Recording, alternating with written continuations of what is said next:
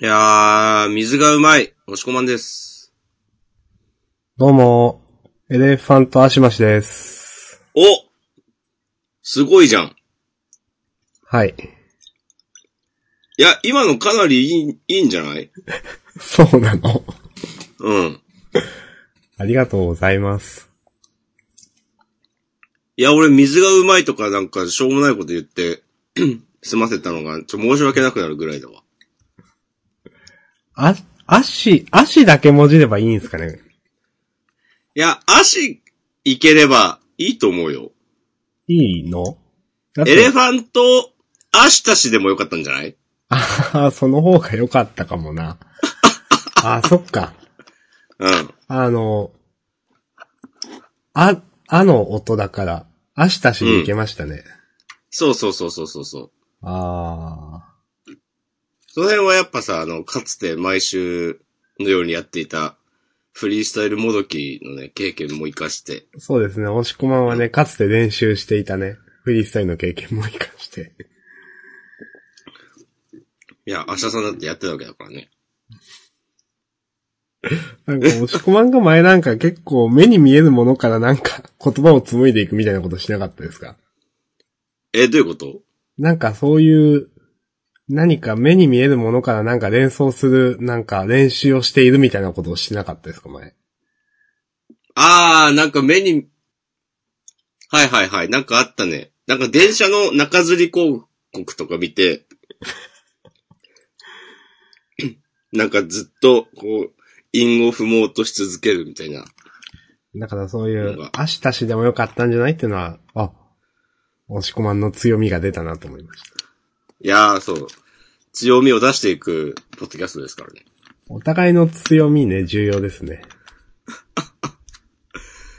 そう、そっかもね。は さて、ジャンダンでは、週刊少年ジャンプ最新号から我々が6作品を選んで、それぞれについて自由に感想を話します。新連載や最終回の作品は必ず取り上げるようにしています。はい。うん。はい。ということで、えっ、と、まだまだ続くよといういろんな漫画がね。う。というんことで、まだ新連載等はございません。それぞれが3つずつあげましょう。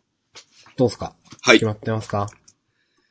これから決めまーす。私は決まってるので打ちます。お。うーん、どうしよっかな。うん。どうすんの？私ですか？うん。先言いましょうかいや、やめよう。うーん、うん、うん、ええー？さて、どうする？はい。はい、決めました。決めましたよ。はい。じゃあ、えー、はい。入力済み、いいですか？はい、大丈夫です。はい、じゃあ行きましょう。せーの、ドンと。はい。私、あちささんが挙げたのが、アクタージュ、鬼滅の刃、夜桜さんちの大作戦の3つ、押し込まんどうぞ。えー、僕が選んだのは、チェンソーマン、アクタージュ、鬼滅の刃。のはい3つです。はい。ということで、えっ、と、アクタージュと鬼滅の刃が被りました。ちなみに、チェーンソーマンは辞典として私、挙げておりました。うん。これ、次挙げるのはチェーンソーマンかなと。で、そのさらに次は忍びスクワットでした。ああ。なるほどね。押し込まんは、なんかどうですか？これ以外だと。俺もね、忍びスクワットね、ちょっと迷ったのと、うん。あと、サムライエイト。あー、なるほどね。うん。うん。じゃあ、あと、サムライエイトと忍びスクワットを話して、とりあえずの6作品にしますか。うん。うん。でいいかなと思います。いいね、なんか、進行が上手くなってきたね。はい。伊達にね、3年半とかやってない。まあ、3年半やってこれかっていう話はね。すごくある。自己評価低おじゃん。自己評価低おですよ、僕は。俺は自己評価高しだけどね。はい。えっと、ということで、えっ、と、頭からいくと、えっ、と、まず最初にチェーンソーマン、そして、うん。えっ、と、アクタージュ、鬼滅の刃、えー、ヨタクラさんちの大作戦、サムライ880伝、東京市のビスクワット。はい。あ覚えてらんねえな。うん。まあ、つどつど。はい。まあ、今日じゃあ、表紙関東から、うん。チェーンソーマン。。はい。ペッペレー。てってれー。コミックス1から4巻大好評御礼表紙関東から、はい。悩むことすら心躍る。それが恋。ええやんか。これ、もう、宿満が上げてるわけですけど、うん。私この、なんだ、関東カラーのね、カラーページ、カラー扉へ。うんも。うこれだけを持ってあげようかなみたいな感じでしたね。いや、いいっすね。やっぱ、うん。藤本さんは、なんかずるいな、と、この扉絵を見て思った。お、ずるい。なんか、そう、色の塗り方にも、ん？塗りにすらセンスあるなと思って。ああ。うん。なんか、このね、瞳だけ、色ついてて、あとは、はいはい。なんだろう、ちょっとセピアっぽい感じ。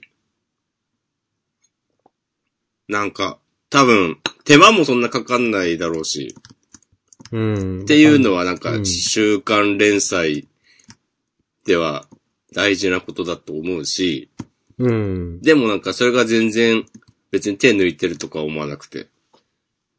なんか、もうただ、ただええやんにしかならない。うん。なるほど。そう。しかもちゃんと、エッチエッチさもあるというね。これ完全に HH ですよね。うん。なんか自分の中でなんか、いや、ボックベンとか、ユーナさんとか、完全に周回遅れにした HH さんなんですけど、これ。なんだろうね。でもこれ別にさ、下着の書き込みとかさ、全然ないし、うん。なんかそういうことじゃねえんだなっていう。そうそうそうん。う。なんかでも、ジャンプで、いや、これでも別に下着ってまあジャンプで普通ですけど、うん。なんか大丈夫って思っちゃった、これ。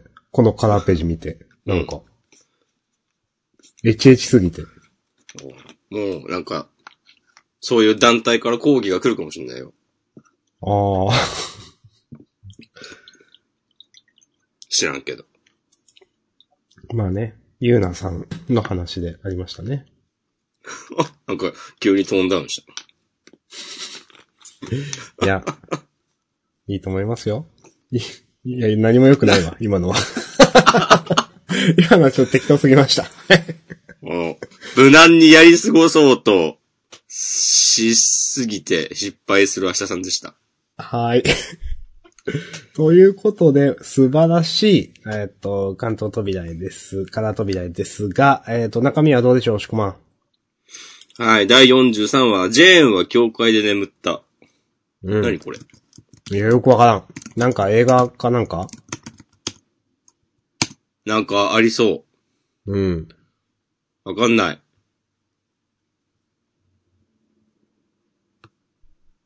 わからないか。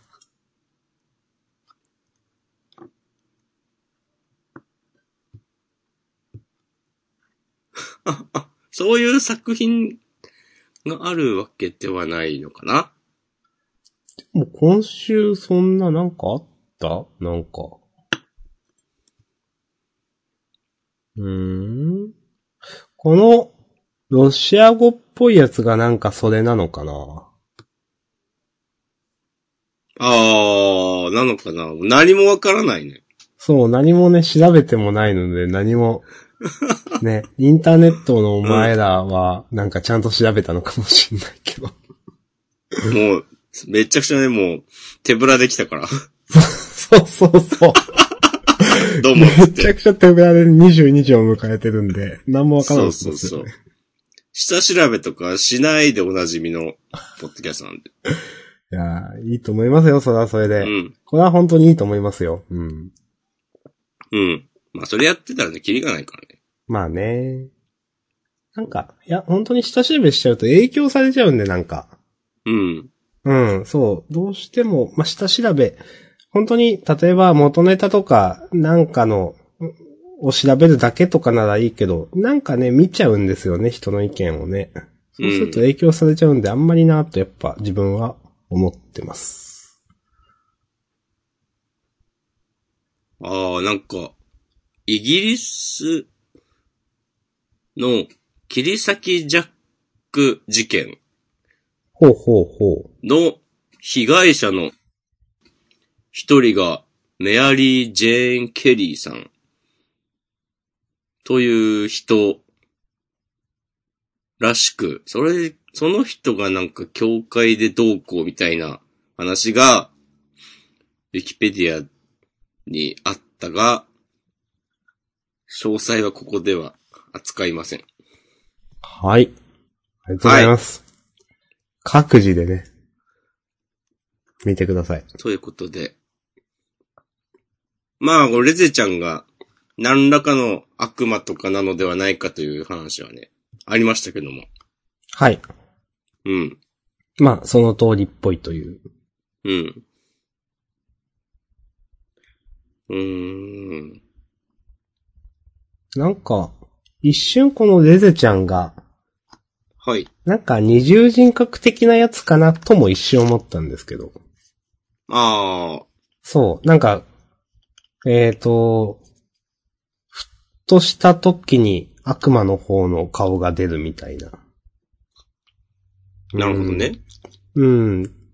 でもそうじゃないかな。そうじゃない気がするな。うん。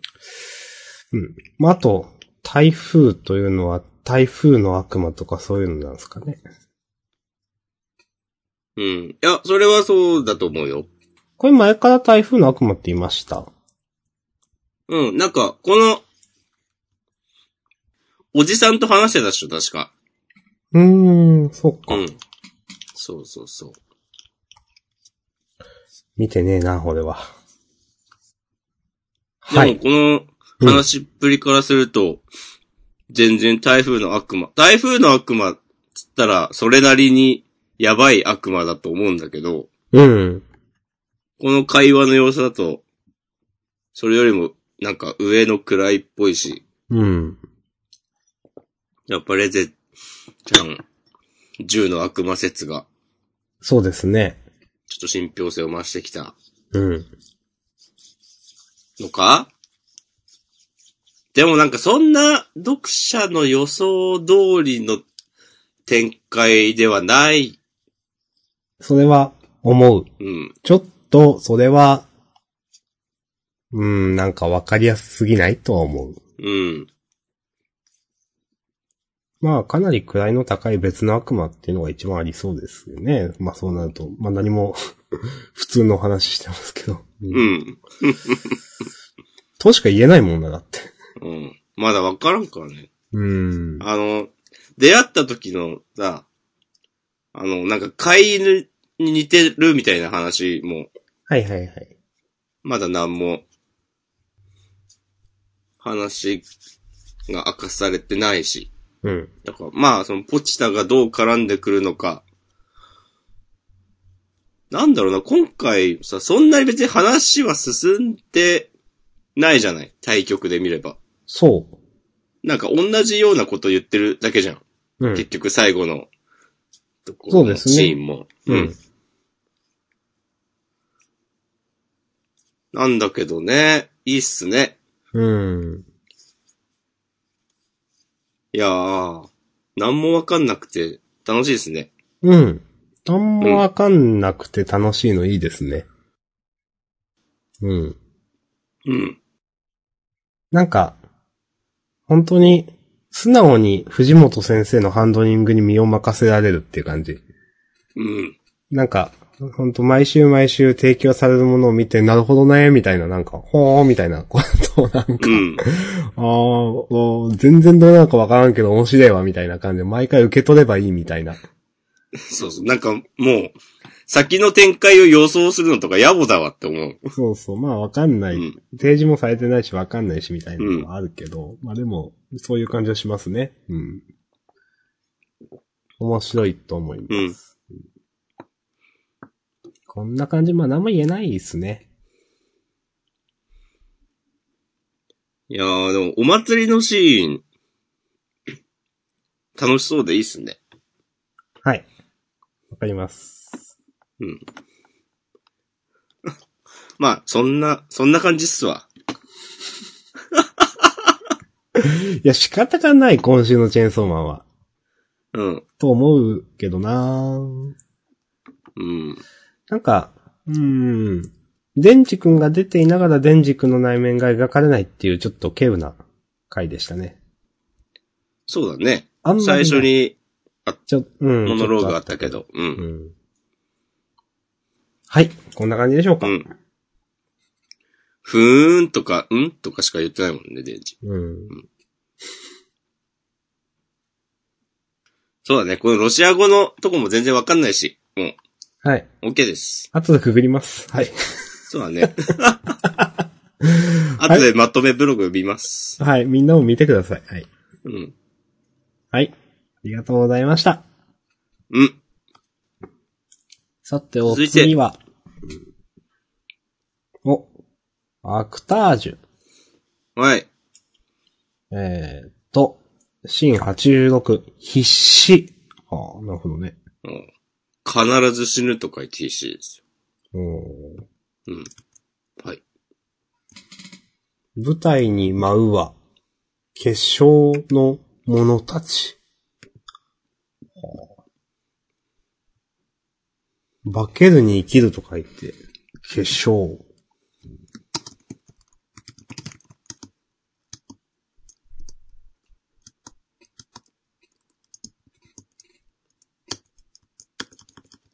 はい。はい。大丈夫か？なんか調べてるかなと思って待ってましたけど。なんああそ俺は別に、あ、こう化粧って、なんか普通に聞いたことある言葉だけど、みたいな感じで思っていた。う。あ、そっか。なんかタイピング音が聞こえてたんで、聞こえたんで待ってました。私は。ああ 全然違うことしてた。はーい。えーと、アクタージュです。ああ、被ったわけで、ちょっと私で話しますよ。お願いします。はい。今週ね、アクタージュ、読んでて、なんか狼くんのモノローグが入ってね。あの、単純に私、狼くんのモノローグでちょっとうずっときて。うん。そんななんか、あ、後から考えたらそんななんかうずっとっていうかちょっとなんか泣きそうになることあるかなと思ったけど、なんか読んでる時すごく良くて、うん、この、なんだろうなもっと早くこの国でこういう日に出会えてたかな。うーん。なんかこのあたりの一連のモノローグ、よくわかんないけどすごく良かったです。なんか説明しづらいんですけど、うん。良かったねと思って。大神くんね、もともとそんなに自分のことをベラベラ喋るキャラではないうん。しね。あまあ、もちろんね、いろいろ考えてないわけはないんだけど。まあまだ、若いわけだし、ね。まあなんか、天才が現れたみたいな扱いになって、うん。で、いい感じに成功できてはいたけど、まあ、それはね、いろいろ思うことはあったでしょうっていう。うん。で、ある意味そういう、なんかこう、迷いや不安なんかを、書き消すためになんか俺は俺だ的なテンションをね、より加速させていった、みたいな面もあると思うんですよね。なるほど。そう。うん、うん、うん。そんな大神くんが、こんなね、昔話をしちゃうなんて、的な？うん。やっぱこうやって、なんか読んでるとキャラに深みが出るなって思います。うん。あの、まあ大神くんもだし、この舞台袖でね、うん。なんかいろいろ話をしてる。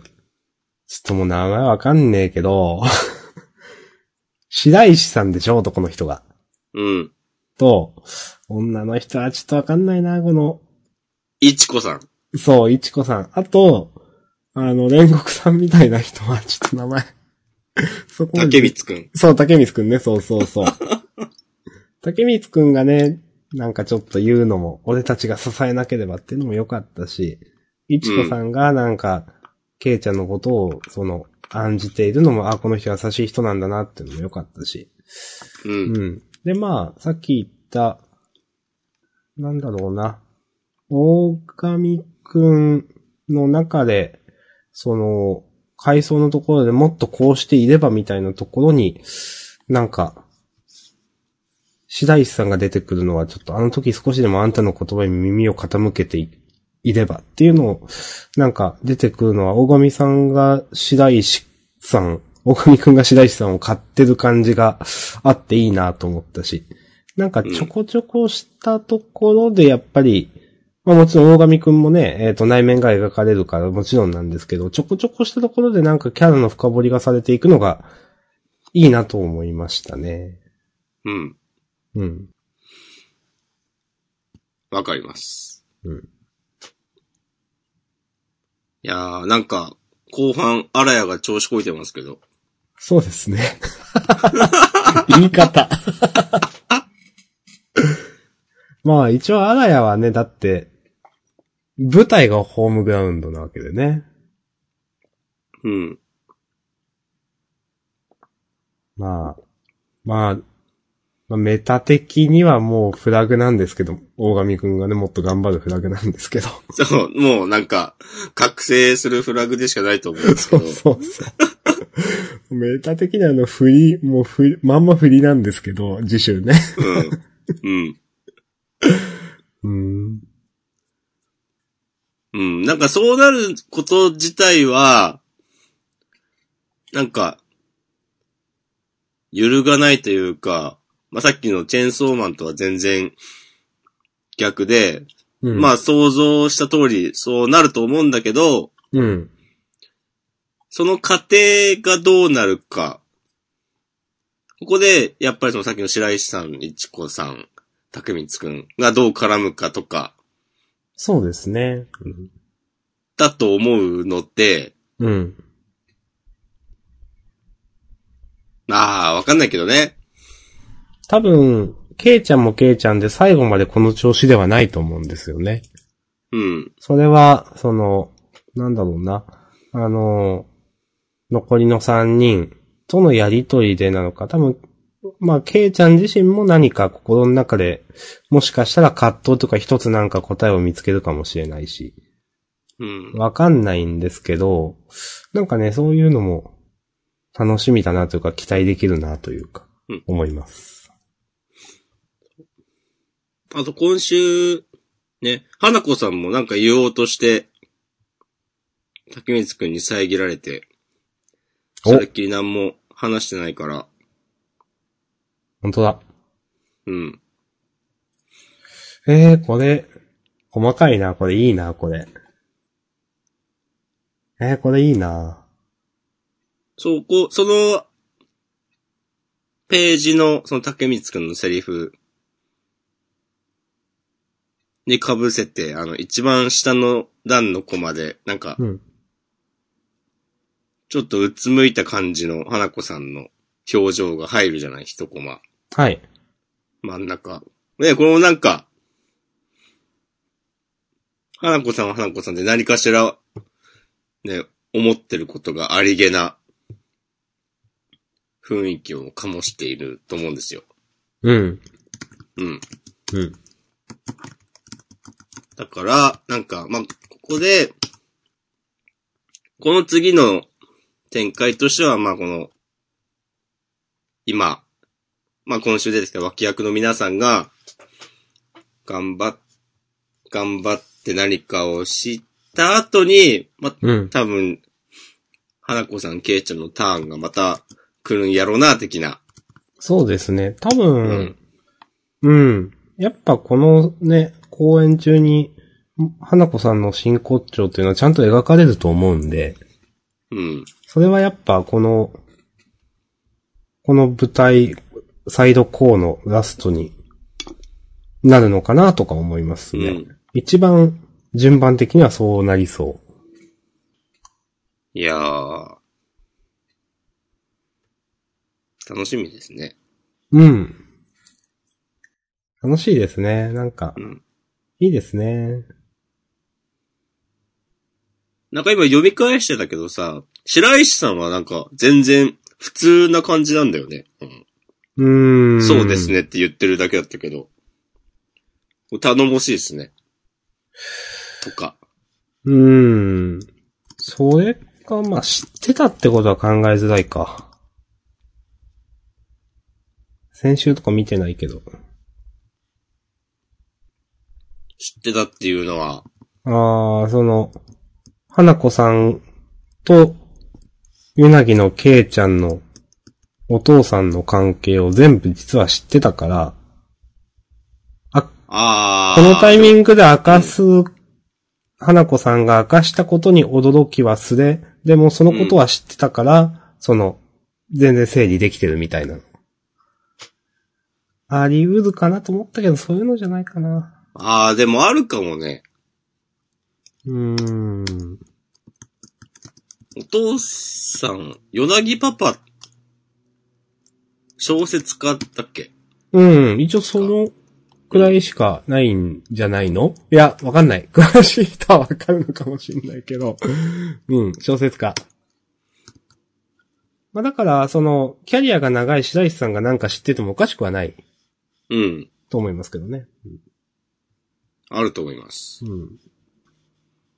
いやー、いいですね。うん。これででもこっちサイドの、まあ最終的にどう転がるかわかんないけど、ケイちゃんがいい演技をすればするほど、なんかもう、千代子ちゃんがもうやべえテンションになるわけで。そうですね。うん。それも含めてなんか楽しみが続いていいなと思いました。わかります。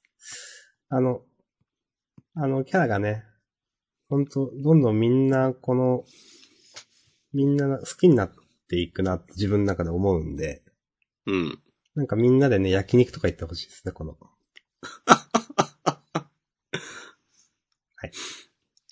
スタミナ太郎に。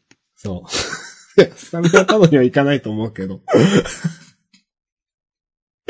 はい。そんな感じです。はい。ということで、アクタージュでした。はい、ありがとうございました。扉絵もいいですね。HH。これも HH じゃない？割と。えー、でも、エッチエチな感じそんななかったけどな、これは。自分は。なるほどね。はい。うん。ああ、でも、私は千代子ちゃん好きなんで、早く千代子ちゃんの活躍見たいですね。うん。じゃあ、そこまで生き延びましょう。はい。押し込まはまず風邪を治してください。いや、もう今日は明日さんに多めに喋ってもらおうと思って。ああ、わかりました。じゃあ、次いいですか？はいはいはい。はい。じゃあ、鬼滅の刃ですはいね。かぶり。じゃあ、これも私最初に言いますね。お願いします。第179話、兄を思い、弟を思い。明日さんどうぞ。はい。これはね、さっきちょっとアクタージュ読んでて、ちょっとうるっときたって言ってたじゃないですか。イェイはい。鬼滅の刃もっとうるっときました。うん。その心は、ちょっと涙が出ました。えーっと、まあ、うーん、どこ、まあ結構盛りだくさんの回でしたよね。うーん。うーん、どこから話そうかな時とくん。ね。うーん。時々くん。え えー、なんか言いづらい、言いづらいっていうかもうまんまよかった、なんかよかったねって話。まあなんかこのね、まあたとえ死んだとしても、それに至るまでの時間は楽しかったし、自分が何かをできたしみたいな、その、いうのは、うーん、なんか、いやまあ結構、描かれることはあると思うんです。そそういう、理屈付け、理由付けみたいな。でも、なんていうかなこんなところで、えー、死ぬんじゃないって言ってるこの、お兄ちゃんが言ってるから余計にそれが際立つのかわかんないけど、なんか、まあ、なんも言えんわ。ダメ。はい。もし込みも手伝ってください。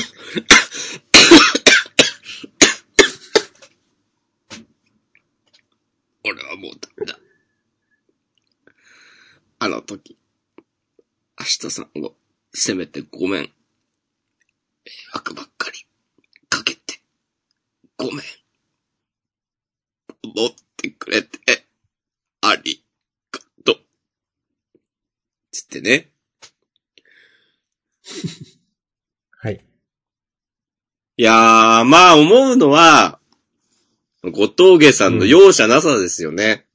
もう、そうですね。今週、あの、かなり日本中の人がうわーって思ったのかずっとなんかトレンド入りしてたなと思います。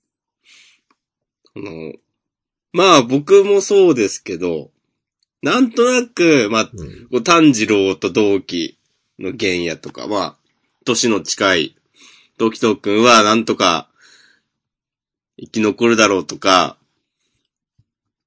もうなんか見た目、見た目とか、なんだろうな、登場した時の印象で言えば、もう姫島さんとか完全に、なんかすもう、すぐ死ぬ人みたいな、感じだったのに、はい。わかるけど。うんでも、終わってみれば、まあ、ちゃんと強いから、生きてて、で、一番弱い玄也は、もう、あかんくて。まあ、時藤くんは強いんだけど、まあでも、やっぱね、経験とかが少なかったんでしょうな。他の、品津川さんや姫島さんと比べると。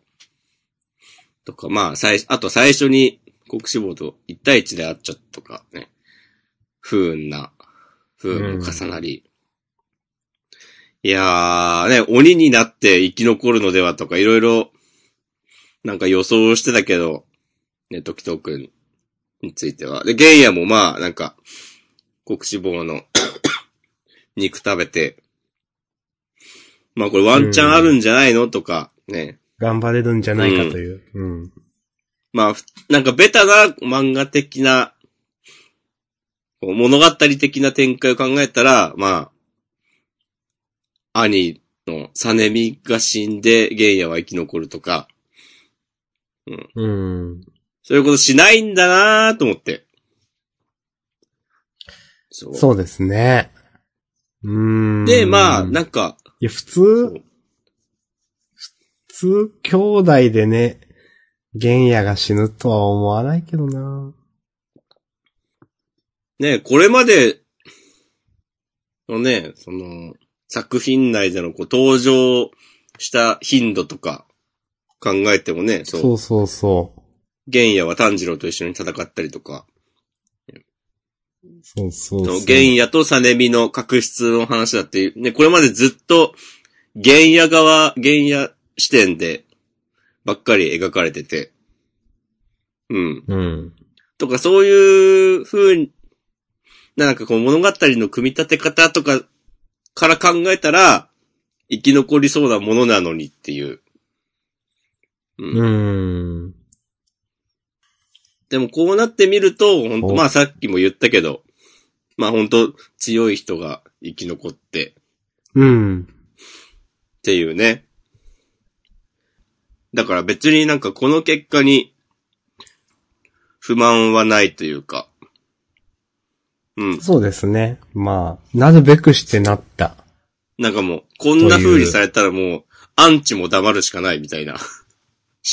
うんそうそう。もう、本当にね、受け入れるしかないですよ、みんなこのストーリーを。うん。いやー、いやー。で、まあ、このね、品津川兄弟、時藤兄弟。まあ、兄弟ネタをぶっ込んでくるのはもちろん、あの、国志望うん。の、過去の話とも絡めているわけで、まあ、その対比とかね、うん。考えると。いやー、もう、鬼物寺ぶっ殺すって感じですよ。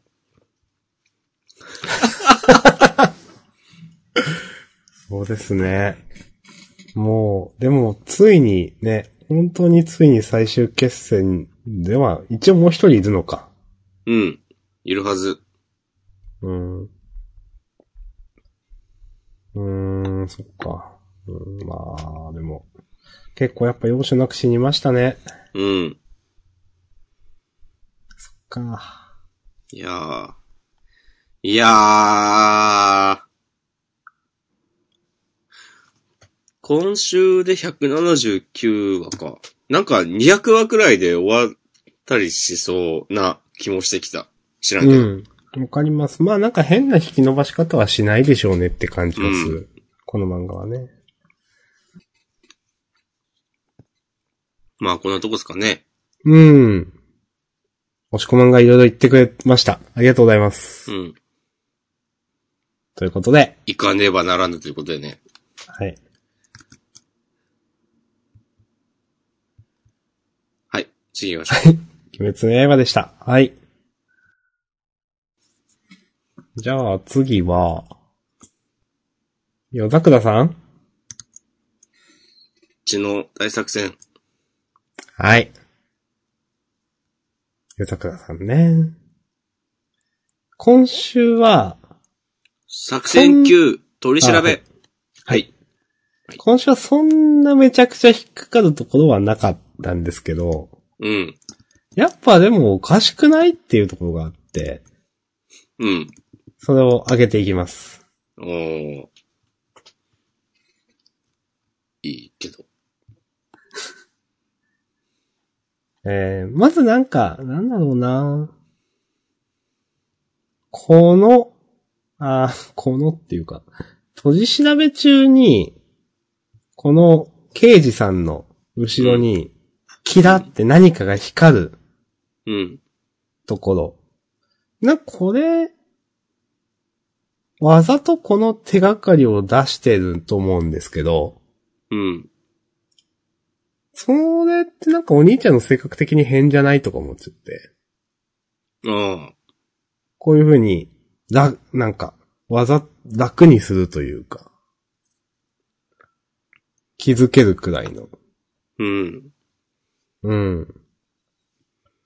と、思ったということと、うん。やっぱなんか、スパイが何なのかガバガバなのがやっぱ気に入らないんですよね、僕は。なんか、こ、警察はスパイとどういうあれなのみたいな。この人が、いや多分、結局のところなんか、最終的にネタ話をされると、その、今週最後まで読んで、えっ、と、いや、警察とも実は協力関係にあってとか、そういう話だと思うんだけど、なんかその、それを知ってる知ってないみたいなのが、すごくふわふわしてるから、なんか微妙に読者が、なんかどういう前提で読んでいいか微妙にわかんないところがやっぱあると思っていて。うん。うん。なんか何かしらの裏社会の秘密組織にわけあって所属してるとかって刑事さんに聞かれて、まあそれを隠さなければならないって言うんだけど、なんかこういう、そうか、そういうね、隠さなければならないっていう話の組み立てなんだけど、じゃあなんか第1話で言ってたら本当僕はずっと言いますけど、公務員スパイって何なのってずっと思ってるんですよ、だから。いや、まあほんとそう。ほんとそうですよ。そう。そういうなんか、その、まあ、これ忍びスクワットの時もそうなんだけど、なんか、前提となる、なんか共通認識がわかんない中で、なんか、駆け引きをされても、それがすごいことなのかとか、それをなんか、隠す、どう、どういう、隠さなければならないことだとか、よくわかんない中で読まないといけないのがちょっと嫌なんですよね。うんい。や、わかるよ。うん。わかりますよ。で、公務員スパイもそうだし、あの、そのちょっと後に出てきた、なんか、何でもツイートする爆弾魔みたいなやつとかも。ガバガバにも程があるだろうっていう。そうですね。うん。だし、その、なんだろう。うん、この、うん。闇サイトにこんな動画がアップされててっていうのは結局、だから、お兄ちゃんというかこの刑事さんというかの仕込みだったわけだけど、なんかなんだろうな、そもそもこの、夜桜の活動は全部もみ消してるから世間にはバレないってお兄ちゃんが言ってるのは、じゃあ相手のスパイが何かをばらすことはないのとか、うん。なんかよくは、その辺がすごくよくわかんないですよね、なんかね。うん。で別に警察に協力とかしてもらわなくてもなんか証拠残さずにやっててほしいんですけど。ああ。ですね。うんこの、この刑事さんも、なんだかなっていう、というのはこの結局、麻薬ブローカーをなんかゴミ袋に入れて血が滲んでるみたいなのは、うん。なんか、でも本当にこういうことをやってるんでしょ？本当に中に麻薬ブローカーがいるんですよね、これはね。と思うよ。ですよね。うん。なんかそれも、結局、あ、なんていうかなえ、でも警察でしょ？みたいな。うん。それもよくわかんないんですよね、なんか。その、結局、自分が法だと言ってるわけじゃないですか。うん。この人は。まあ、それもよくわかんない。で、うん、なんかそういう、ね、結構残酷なことをしてるけど、それの回収はなくて、本当にこの人は残酷なことをしてるみたいな。う。うんん。で、だからそういう残酷なことをしてもいい世界観なのかと思ったら、先週はね、まあ死んでないだろうとかみんな言ってるとかね。なんかよくわかんないんですね。うんうん。で、この、結局、ネタばらしのところで、なんかな、家族の情報はないはずなのに、むつみとの関係を知ってるっていうのは、これ、なんか、成り立ってないと思うんですよ。うん。というのは、えっ、と、この刑事さんが、まあ、その、お前が口を割らねえから学校で平和に過ごしてる家族に聞くことになるぞみたいな脅しをかけて、まあ、主人公は覚醒するわけですけど、うん。あの、なんだろうな。家族、この、主人公くんとむつみちゃんが家族であるみたいなことが秘密だっていうことは、今週で全く言ってなくないですかと思って。うん。なんか共犯者がいないとかは言ってるし、夜桜の活動は全部もみ消してるとかは言ってるけど、この主人公くんがむつみちゃんと家族であるということはバレてないっていう情報はどこにもないと思うんですよ。ないよね。そう。だから例えば、じゃあそれ、その、普通に主人公くんはあの夜桜の家に帰ってるわけで、ちょっと尾行すればそれはわかることだと思うんですよ。うん。なんか、だから、その、そう、ここを、多分その共犯者の情報がないっていうので家族の情報はないっていう話にしたいんだと思うんですけど、うん。なんかここおかしくね？と思っちゃいました。なんかね。うん。うん。うん なんかね。うんうん。なんかねなんですよね、そうそう。なんか。こういうことしたいんだろうなと思うけどなのか。でう、ーん。えー、なんか、読み落としたりしてないよな。そう、俺も気になってさ、何回か、この取り調べのシーン読み返したんだけど、自分も読み返しました。ないよねうん、ない。うん。なんか。うん。うーん。家族？いや、まあ、そう。むつみちゃんとの関係も秘密っていうのは今週から読み取れないんですよね。うん。それはちょっと、ダメでしょって思っちゃうな。うん。うーん。うん。うーん。なんか、やっぱよくわかんねえな。なんか、うん、まあ、なんか、警察の人、この刑事さんが、反社会的ゴミっていうことを言うのも、ちょっと、やっぱよくわかんなかった。結局反社会的勢力なのっていうのもよくわかんないんですよ。ああ、スパスパイがね。そうそうそう。うんいや、ん？え、協力関係にあるんじゃないのみたいなとか、なんか、公務員スパイがいるんじゃないのとか、なんかいろいろよくわかんない中で、でもうん反社会的ゴミっていうから、え、じゃあ、何なのみたいな。結局うん。本当に反社会的な勢力なのかとかもよくわかんないし。うん。うん。でうん一番最後に、賭けの話をしてるじゃないですか。うん。これ、もうよくわかんなくて、その、どっちも賭けは外れで、うん。両方ともその、1万円、お前が吐く方に、お前が死ぬ方にかけていたと。うん。いや、わかるんですけど、うん。一応形だけ払っとくってどういう意味ですか？両方とも賭けは外れてるわけでしょ、これ。うん。誰に何を払うんですかね？まあ、外したら、お金あげるルールだったんじゃない？あ、主人公に？いやいやいや、相手に。お互いに？相手に。お互いに、そうそうそでもお互いに1万円あげる約束ですよ。それって払うんですか？え、1万円を交換するっていうこと？う。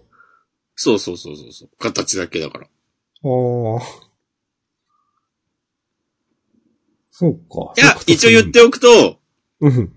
俺も、え、一応形だけ払っとくかって何って思ったよ。ちゃんと。ちゃんと思いました。うんアシャさんと同じように思いました。うん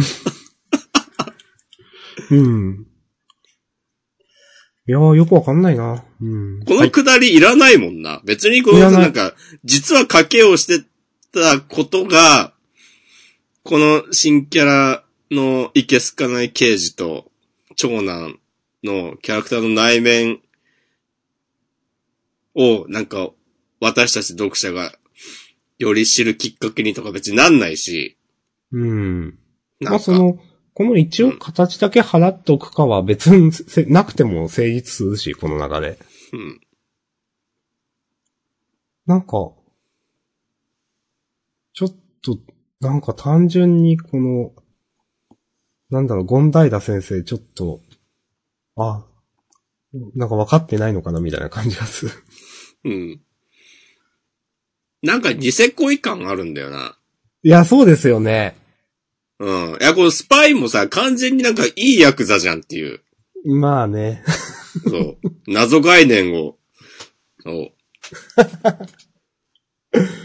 うーん。そういう感じで、なんか話を作ってるんだったら、それはわかんねえやっていう。うん。いやー。まあ、あと、トータルで言うと、うん。今週を読んでも全然、キャラに深みが出ないので、う。なんんか、それでまた一人新キャラ登場されてもな、みたいなうん。感じはする。てか、この話やる必要あったっていう。いや、ないでしょうん。この、刑事さんが、人気が出ればいいな、くらいの、う。うん。気がする。いや、なんかさ、そういうあざとさが透けて見えるデザインじゃん、なんか。いや、わかりますよ。うんうん。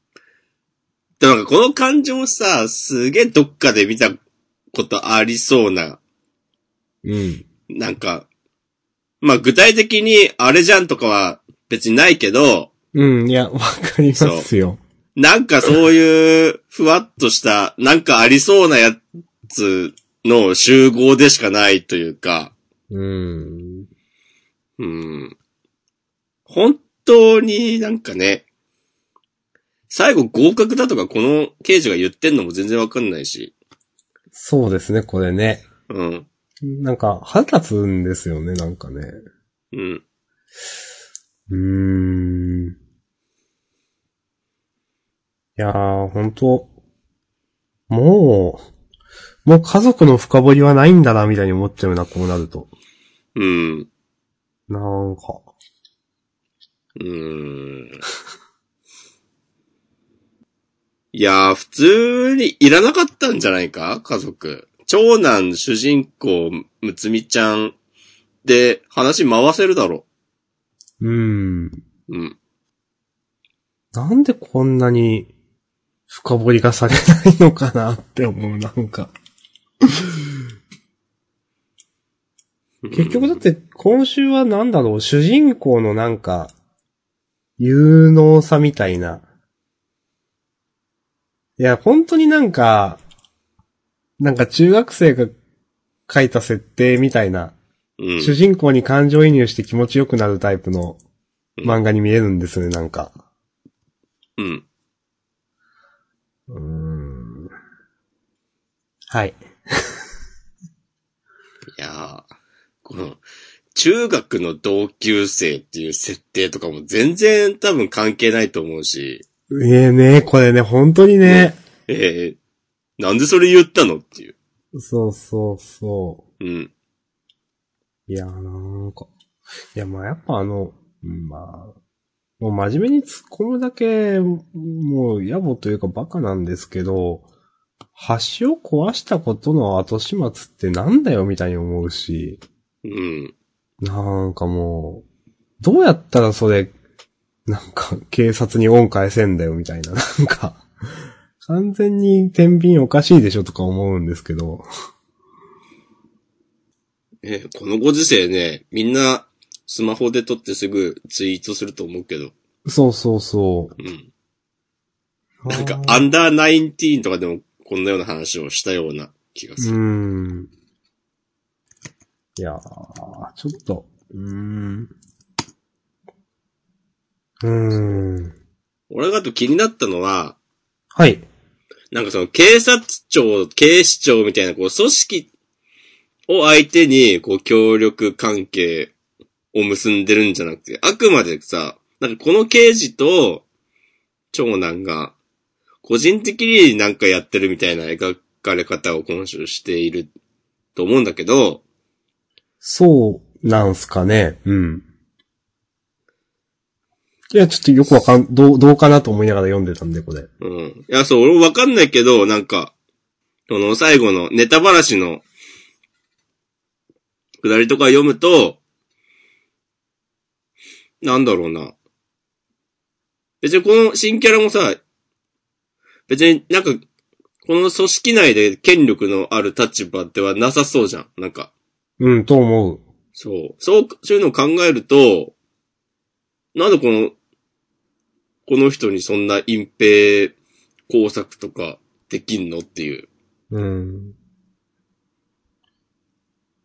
いや、もう。なんだろうな、すなんかこう、全部さ、緻密に考えて、全然突っ込まれないようにしろっていうわけではないんだけど、うん。まあ、それを言い出すとさ、あの、それこそ、カナタのアストラが SF としてどうなのかみたいな話も、とも、なんか同じような感じになってきて、まあそういうものではないと思うから、少年漫画うん。は。なんか、別に、いいんだよ。なんか、ちょっとなんかあるっしょっていうさ、いや、そうそうそう。いや、すあの、ほ、本当に詳しい人がカナタのアストラを見て、いや、違うでしょっていうのと、何の知識も何もない自分が夜桜さんちの大作戦見て違うでしょって思うのはイコールにしたくないんですよね。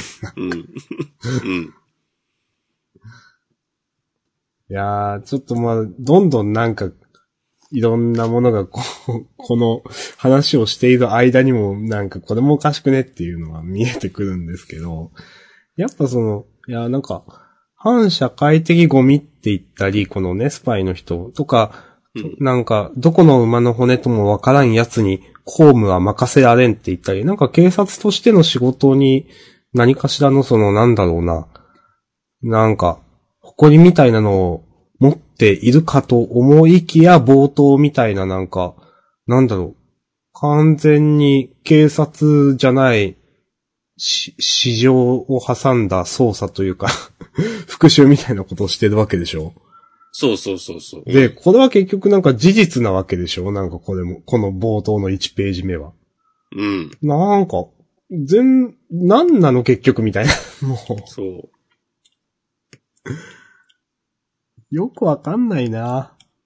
なんかこの人がさ、その、一応、なんか、表の顔は警察、刑事だけど、実はスパイやってるとかだったらまだなんか冒頭の描写も、そうう、ん。わかる。そう、なんかその、警察の職務の範囲内ではこうできないようなこともやるために、その、スパイとしても活動してるとかだったら、なんか、ね、全然いいとか思うんだけど、別にそういうことでもなく、うん。普通になんか、ね、マスコミにめっちゃ怒られるやつじゃない？そうそう。なんかこんなにやってたら絶対この人の上司というかもっと上の人はめちゃくちゃ苦労するから、ダメでしょって思うんだけど。ね 全然ピンとこないな。全然、懲戒免職でしょ、こんなことしてた。も う全然懲戒免職だと思いますよ。うん。なんか別に、そういうことしたいんだったら、そういう、なんかそれなりのポストにつけろよって思う。なんかこの人。うん。なんか全然警察の、結局この人がなんか警察のどういう人かっていうのもよくわかんないのか、結局最後まで。うん。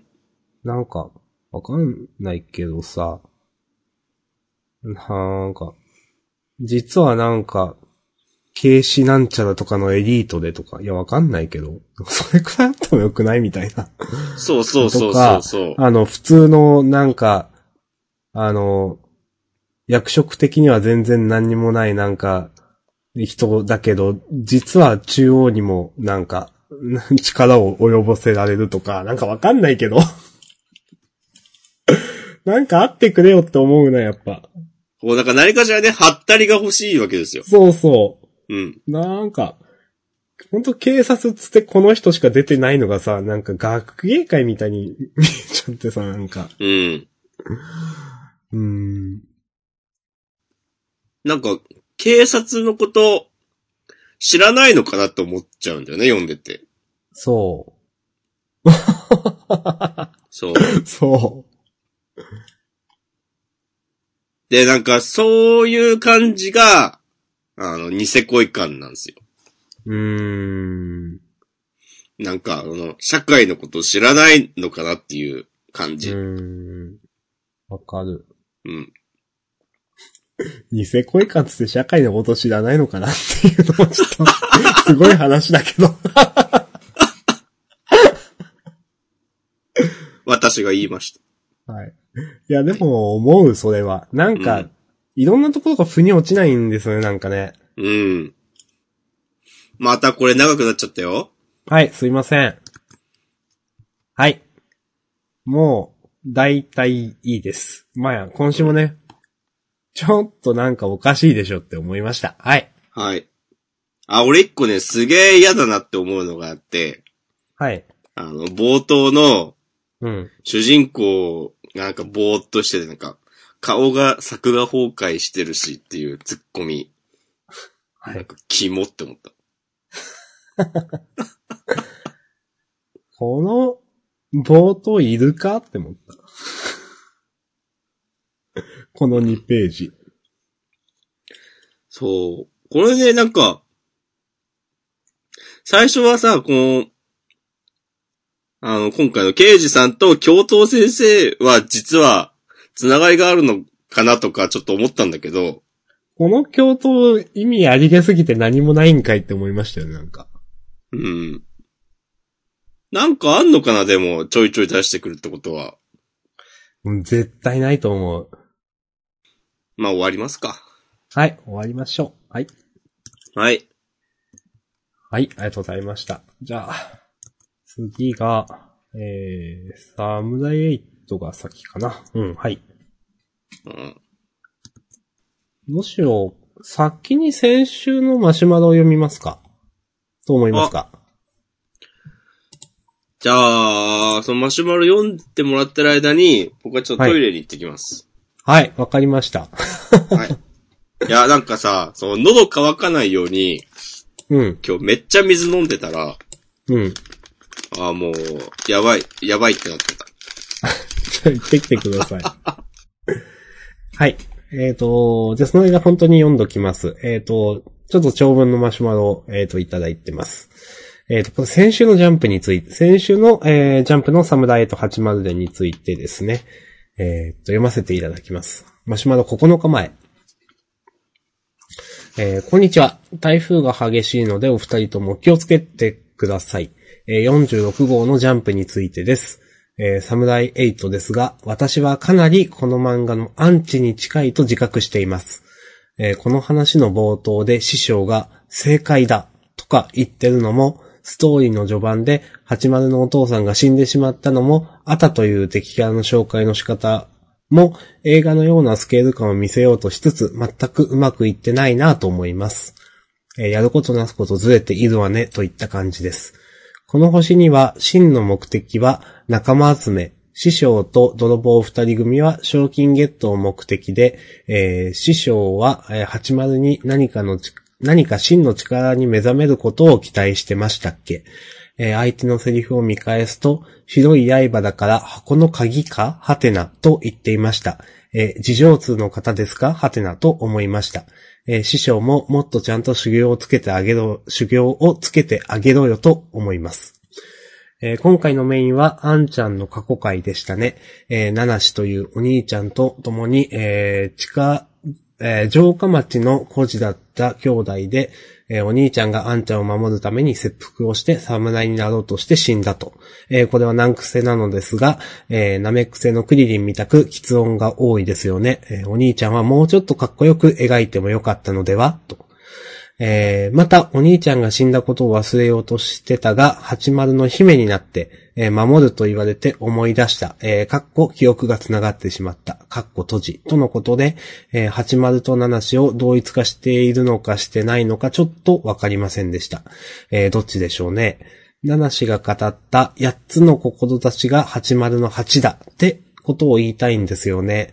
じゃあ、今から、えー、70くんってのが出てきたら、七氏の7だってなるのか？はてな。えーその偶然の名前、名前かぶりに思い入れはあるって思いました。えー、アンの心理描写の、また記憶が繋がってしまった。の部分で、えー、七氏と80の共通点みたいな画像がいくつも並べられてましたね、と。えー作品、えー映像作品とか見せ方によってうまくいく見せ方によってうまくいくと思いますが、えー今回私はめちゃくちゃコマを上滑りしてしまいました。ちゃんと見比べた人がいるのでしょうか？この並べられたコマが、えー、アンと80の特別なつながりを示すって、え？って感じです。えー前の星で、えー80が服を買って顔をあからめたアンちゃんが照れたようなシーンがあったかと思いましたが、えー死んだお兄ちゃんにちょっと似てたみたいな描写があれば、今回の話に入り込みやすかったなと思います。えーもしかしてありました？はてな。えっ、と、以上です。えー長文乱文失礼しましたと。はい、ありがとうございます。えっ、と、この、えーメッセージをいただいて読み返して、私も先ほど先週の読み返していました。まあ、押し込まんが戻ってきたら言おうかなと思いますが、戻ってきたかなはい。お帰りなさい。はい、はい、はい、はい。ごましま一応本当に。ついさっき読み終わったところでしたが、うん。先週の80伝についてですが、うん。これはね、本当に思いました。書かれていること。うん。あの、私特に後半のその、なんだろうな。まあ、あの、こうーん。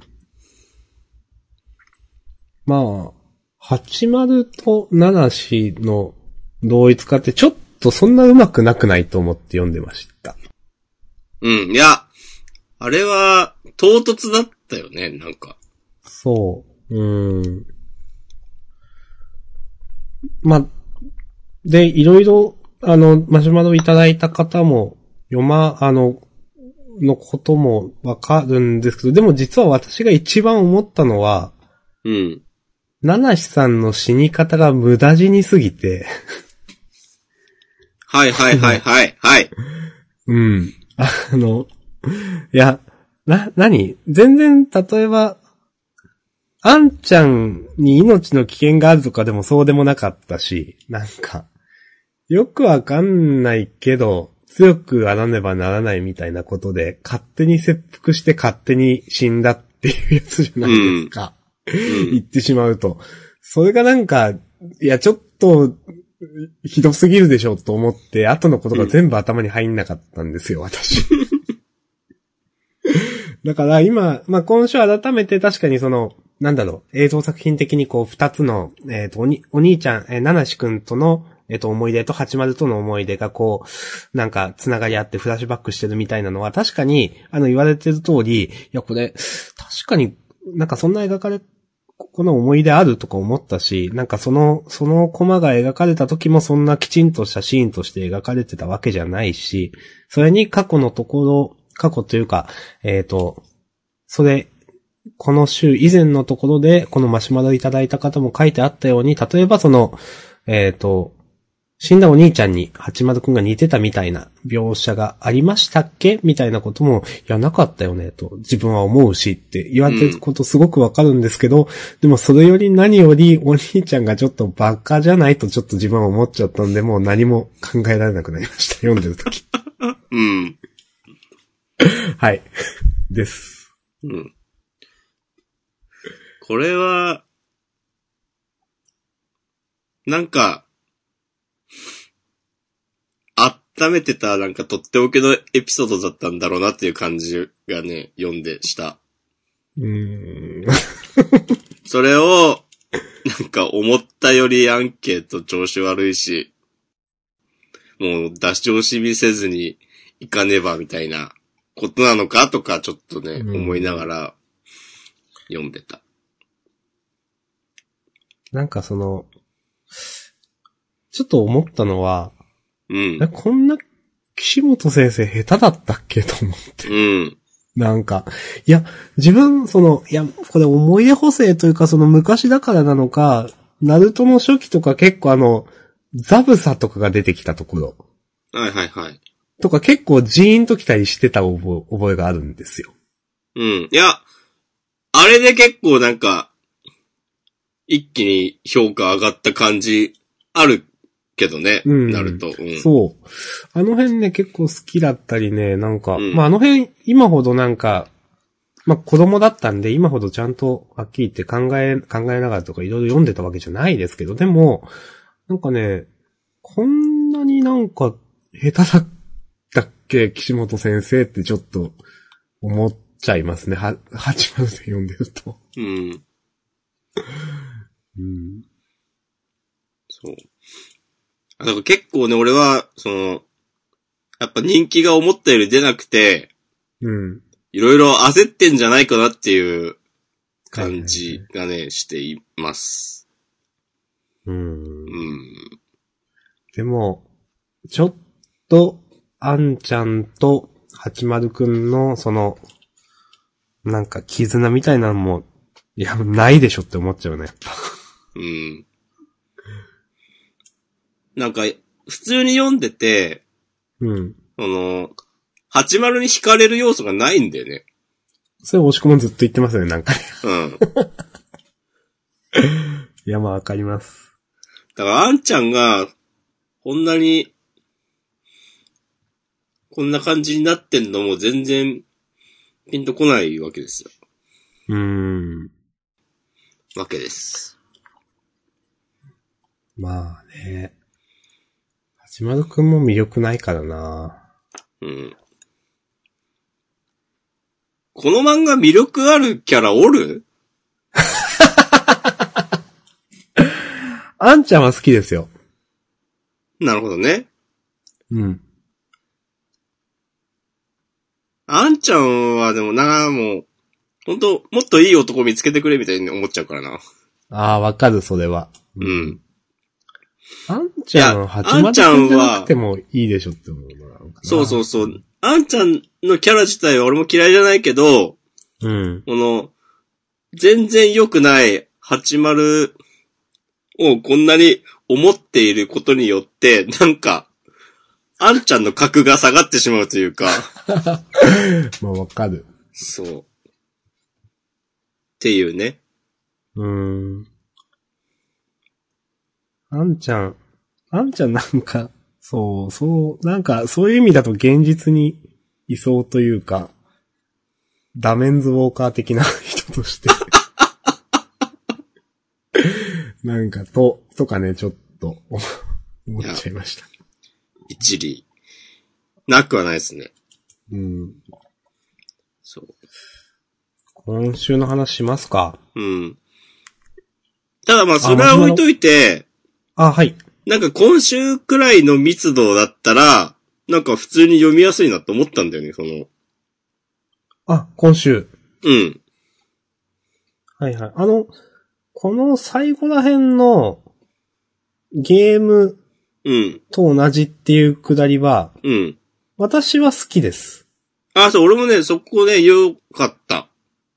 でも、今これ出すと思っちゃった。いや、そうなんですよ。それはね、本当にそう。これ1話か2話でよかったんじゃないの？と思うよ。本当に。うん。いや、これくらいなんか本当に、なんかいろいろ、その、戦略というか戦術というか、思ってやってんだよっていうのをもっとなんか描いてくれたらよかったなと最初に思いましたね、なんかね。うん。うん。まあ、ただ、でも、この描写も、なんかフレームレートがどうこうとか言ってんのは、うん。いや、それ説明過剰だろっていう。うん、いや、その、わかります。うん。いや、フレームレートは関係なくないっていう。なんか、なんだろう岸本さん、いろいろ言いたくなっちゃうのかな。うん、と思う。うん。いや、なんかフレームレートは、なんか、結局、現実に動く話だからフレームレートは関係ないでしょとか思うし。うーん。なんかこの、いやでも、この、なんだろうな、この一連の表現とか考えてる風なのは良かったんだけど、うん。その、なんとかって考えるような普通みたいな、あったじゃないですか。うん。この辺なんかよくわかんなかったです、私は。結局どっちの考えの方が上に行ったのかって一瞬よくわかんなくて。ああ。うん。って考えるような普通に対して手引っ掛けてくるような普通みたいな、なんか、え、結局何？どっちの方が何上を行ったのかよくわかんない。なって思いました。80が言った、上回ったなと思うけど、うん。うん。俺やっぱでもフレームレート気になるな。なんか、何フレームのゲームなんだよっていう。フレームレートい。だってさ、早くて10フレ前後とかさ、バックステップ回転5フレームでとか言ってるけど、うん。あの、30フレームのうん。ゲームと、そのフレームレートうん60フレームとうん、120フレームのゲームで違うでしょ、その、5フレームの長さ。そうですね。なんか、さあ、フレームレートとか言うんだったらなんかそこまで言ってほしいし、でもまあ、そこまで言う必要ないと思うから、なんか、いらなかったんじゃないのっていう。うん。まあなんか重箱の隅かもしれませんけどもね。うん。やっぱなんかな、その、相手の力量もわかんないのにフレームレートって言われてもなって思うな。やっぱ剣を振る速度は人によって違うわけでしょって思っちゃうな。うん。ゲームはそりゃ、弱パンチとかは何フレームって全部決まってるわけだけど。やばい褒めるつもりであげたのに。なんかなうん。いやー、うん、なんかこ、うん、この辺は良かった。いや、やってること自体はいいけど、なーみたいな。うん。はい。うん。よし。うん。あ、これはね、冒頭のやりとりが良かったなって思ったんですよ。どこですか？この謎の剣士がいなくなるまでの。はいはいはい、はい。良かっ。たなっていうか、別に普通なんだけど、うん。なんか、このぐらいの密度で情報を、新情報、新設定出しつつ、ストーリー展開してくれてたら、うん。なんか読みやすかった、じゃないかなと思って、それをまあもうこんなタイミングですけど、今やってるのはええやんっていう風に思ってちょっと上げたんだけど、なんかフレームレートの話をしだしたら、なんか一気になんかそれに引っ張られてしまった。うん。はーい。うん。まあこのとこですかね。はい。うん。うん。まあ。はい。まあ、まあ、依然としてピンときてないことはピンときてないですね。はい。そうね。うん。マシュマロもありがとうございました。ありがとうございます。めっちゃ、熱い熱量の。めっちゃ長文ですね。はい。はいいいで。すね。あの、なんて言うんでしょう。あの、こういうマシュマロを送っていただいたからこそ、ちゃんと読めましたっていうのはあります、自分。その、あ、なるほどねっていうか。事情通の方ですか？とか面白い。うん、わかんないけどね、なんかね、いろいろね、なんか。いや、結構、結構サムライトも読者に要求しますよね、なんかね。その、うん。うんなんかここでこう言ってるから、こいつはこうなんだみたいなのを、なんか、わかんないけど、これ誰だっけ？みたいなくらいでもなんとなく話が進むようにしてほしいな、なんか。うん。もうね、みんなの気持ちはね、離れちゃってますからね。まあ完全にそうですね、もうね。これ本当にもう終わるんでしょうね、どっかで。そうだね。うん、もうダメなんだろうなと思う、本当に。うんうん。はい。はい。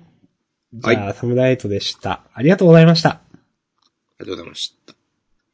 じゃあ、ラスト、東京忍びスクワット。おう。うん。えー、私が東京忍びスクワットで一番、えーって今週思ったのは、うん、そういう切り口で。うん。うん。あの、冒頭の忍法走行術が2ページで終わったことです。これ一番びっくりしましたね、なんかね。いや、それのさ、2ページで終わった こともそうだし、矢沢永吉の下り何なんだよっていう。そう、まあ、それはね。うん。ふざけんじゃねえぞっていう。いや、迷惑ですよね、矢沢永吉ね。いや、こういう、なんかさ、いやー、矢沢永吉に対するリスペクトのかけらもないじゃん、このセリフ。はい。そういうのはダメでしょ。前にもなんかこういうのなかったっけ？この漫画。何やったっけ？あったっけ？うーん、いや、出てこないからわかんないけど。うん、いやー、ほんと、走行術の説明も相変わらず意味わかんないなと思いますね。いや、俺さ、この8秒ってのは、矢沢の矢だ、特に意味はねえって、これ最悪じゃない？ちょっとこの話引っ張りますけど、はい。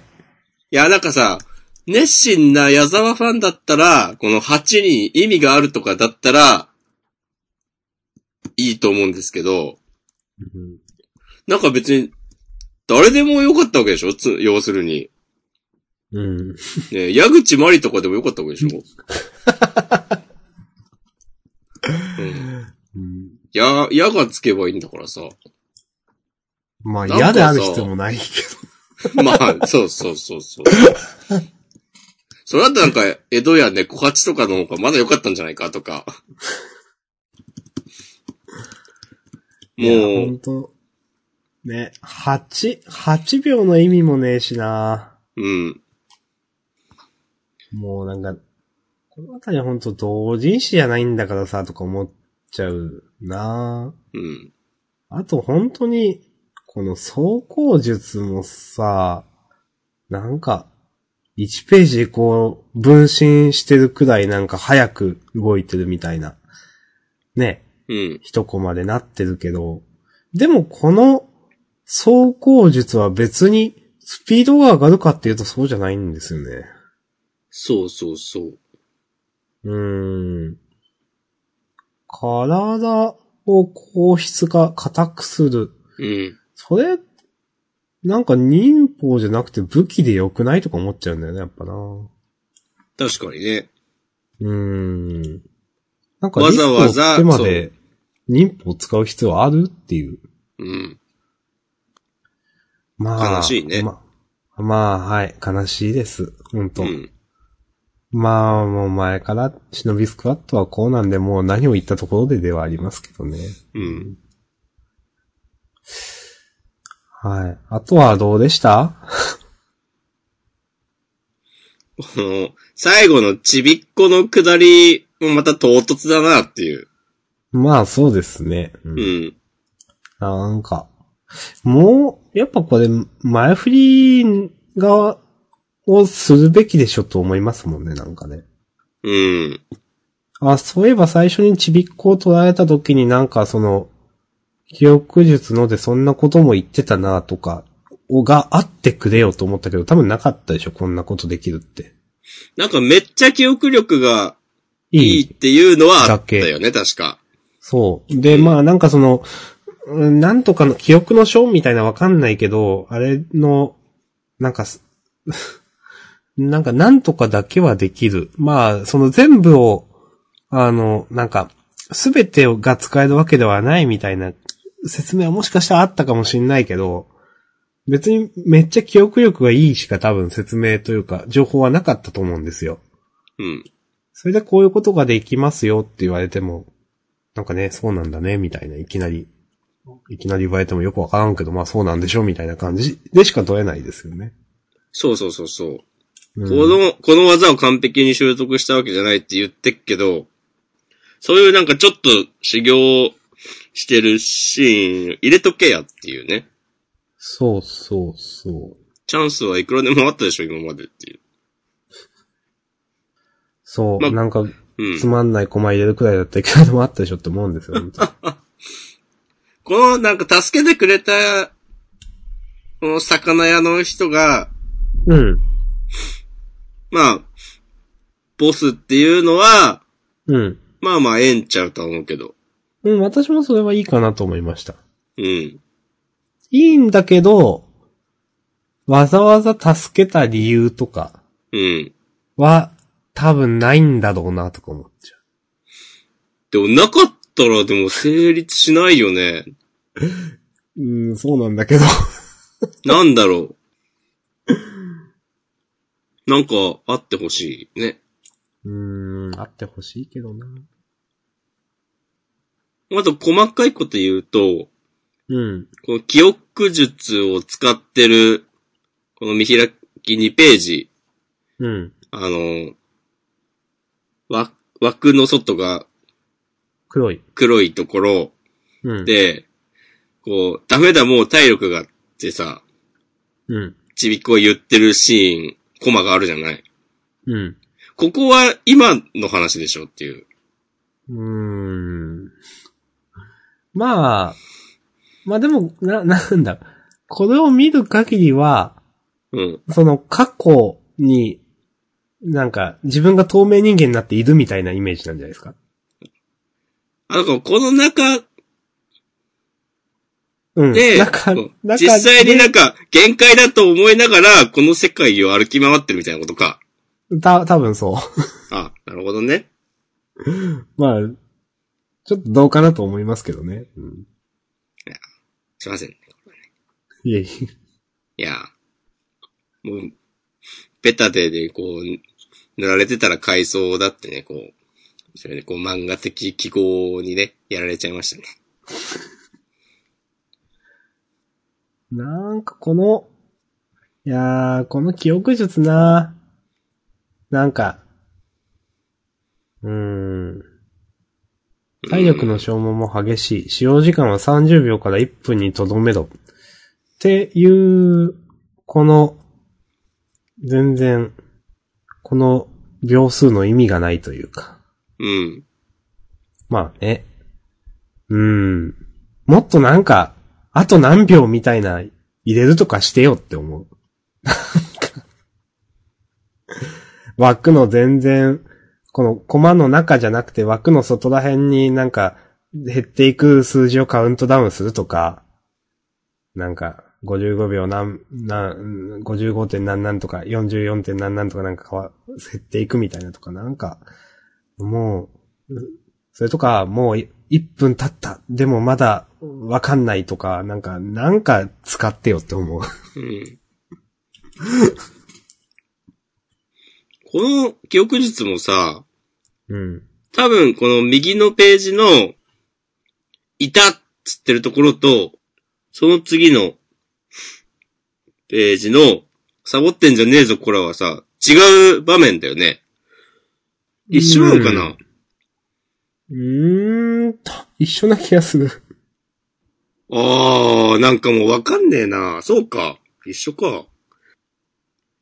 いや、なんか、読んでて、うん。こうなんか、二コマずつぐらいで、なんかシーンが移り変わってるように見えて、はあ、はあ、はあ、はあ。ああ、でも確かによく読むと、一つのシーンにも見えるか。あの、移り変わっているっていうのはなんか演出としてわかります。うん。こう、長い時間を、本当は見ているというなんか表現ってことですね。そうそうそうそうそう。うん。でまあもそうじゃなさそう。そう。もしそうだとしたら、その、30秒から1分で、そんなことは多分できないし、うん。ってなると、こう、たまたま、ね、ちょうどビンゴな瞬間に、すぐに出くわすことができた、だろうけど、まあ、なんかこれもね、この、この瞬間を探るのが難しいとかあってくれよと思うんだけど、なんか。いやー、そう、なんでさ、いきなり大当たり引いてんのっていう。いや、まあそれですよね、なんかうね。ん。なんか。うーん。うんいや、本当に思う。まあ、終わりますか。うん。終わりましょう。はい。うん。はい。ということで、忍びスクワットでした。ありがとうございました。ありがとう。じゃあ優勝を決めましょう。はい。鬼滅か？うん、でいいんじゃないですか？はい。はい。じゃあ、優勝、鬼滅の刃です。おめでとうございます。はい。めでたい。えーっと、じゃあ、時報予告いこうかな。うん。はい。えーっと、えー、次号のジャンプは面白さのスケール、宇宙レベル、えー君も体験せよ。えー、無重力。これは無重力の文字ですね。えーっと、夢中になるという夢中、夢の中の夢中です。えーうん。無重力空間。はい。ありがとうございで、ます。ボイチ先生、驚愕の同時連載スタートということで、えードクターストーンリブート白夜という、まあ、ドクターストーンのスピンオフの、えー、千空のお父さんの、えー話が連載されるということですかね。なるほどね。面白そうですね。うん。おー、ちょっと、へーって思ったのは、ドクターストーンは原作、稲垣先生、桜坊一ってなってるんですけど、えーっと、ささっきのリブート白夜の方は、原作にも、稲垣先生と坊一先生、坊一先生の名前が原作にもあるという。そう、なんか、昨日、稲垣さんツイートしてたけど、うん。基本的にはもう全部坊一さんらしいですよ。へー、そうなんだ。で、原作ってまあクレジットはあるけど、うん。まあなんか、監修みたいなうん、うん、うんうん。立ち位置ってツイートしてた。その、まあ、このキャラはこんなこと言わないよね、みたいな修正はちゃんとやるけど、なるほどですね。そううん基本的にはもう、なんか、私も、その、どんなストーリーを、こう、持ってきてくれるのか楽しみに待っている側です、みたいな。あ、えー、ほん、大枠は稲垣先生が考えてんのかなとか思っていたけど、そうでもないんですね、それを聞く限りはね。そうそうそうそうう。ーん。ちょっと珍しいですね。うん。まあでもそれもなんか、まあ、一番大元なんかざっくりとした原作とかはね、稲垣さん考えてるのかもしれないけど、うん。わかんないけど、まあなんか、こう、信頼関係がね、伺えていいっすね。そういう。わかります。うん。いいですね。うん。はい。そして、えっ、と、センターカラーがゆらぎそうのゆうなさんと、ハイキュー。そして、えっ、と、読み切りが、えーフルスイングで脳脳天打ち抜き、悪用ぶっ殺し配信読み切りセンターカラー47ページ。えっ、と、東京グラインドホラーチャンネル、中間忠一先生。うんえー妖怪退治 YouTuber みたいな感じですかね。うん、ぽいですね。はい。はい。はい。まあそんな感じで、はい。ハッシュタグえっと、ハッシュタグだけ、最後にね、はい読みましょう。お願いします。はい。15時間前、玉屋さん。えっ、と、今週は鬼滅の刃じゃないでしょうか。これは優勝に関してですかね。はい、はい、板前さん。はい、です。で、えっ、と、続けて板前さん。えー、チェーンソーマンはそっちかって感じです。それはそれでこの後どうするのかということで。はい。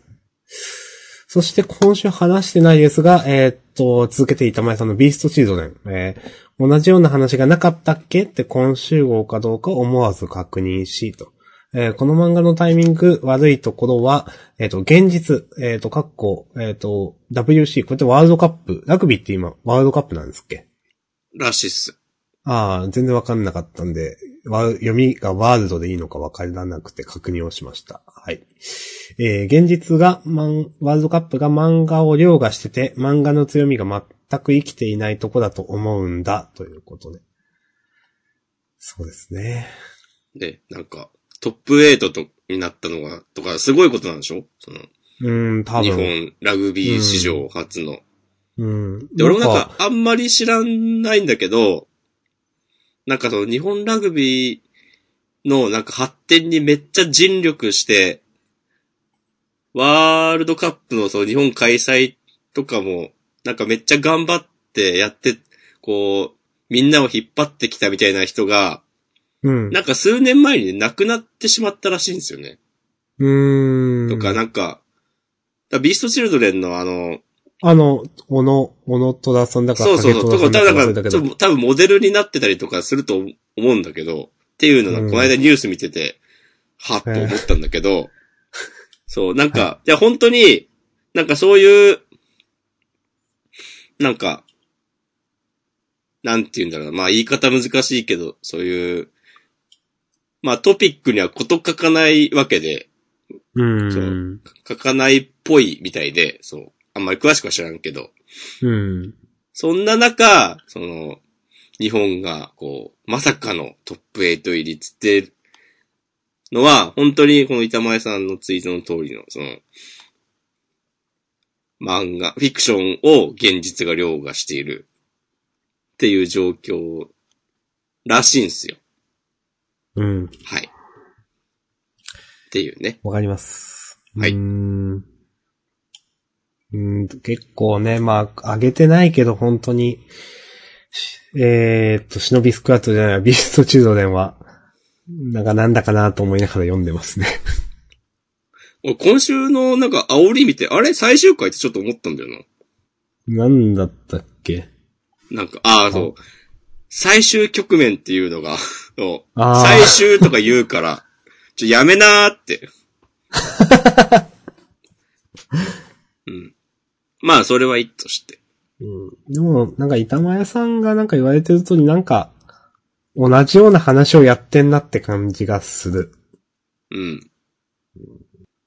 えー、小太郎さん、思えば、はい無一郎くんも玄也くんも兄弟で行き違いがあったけど、最後に分かり合えたようで安心した。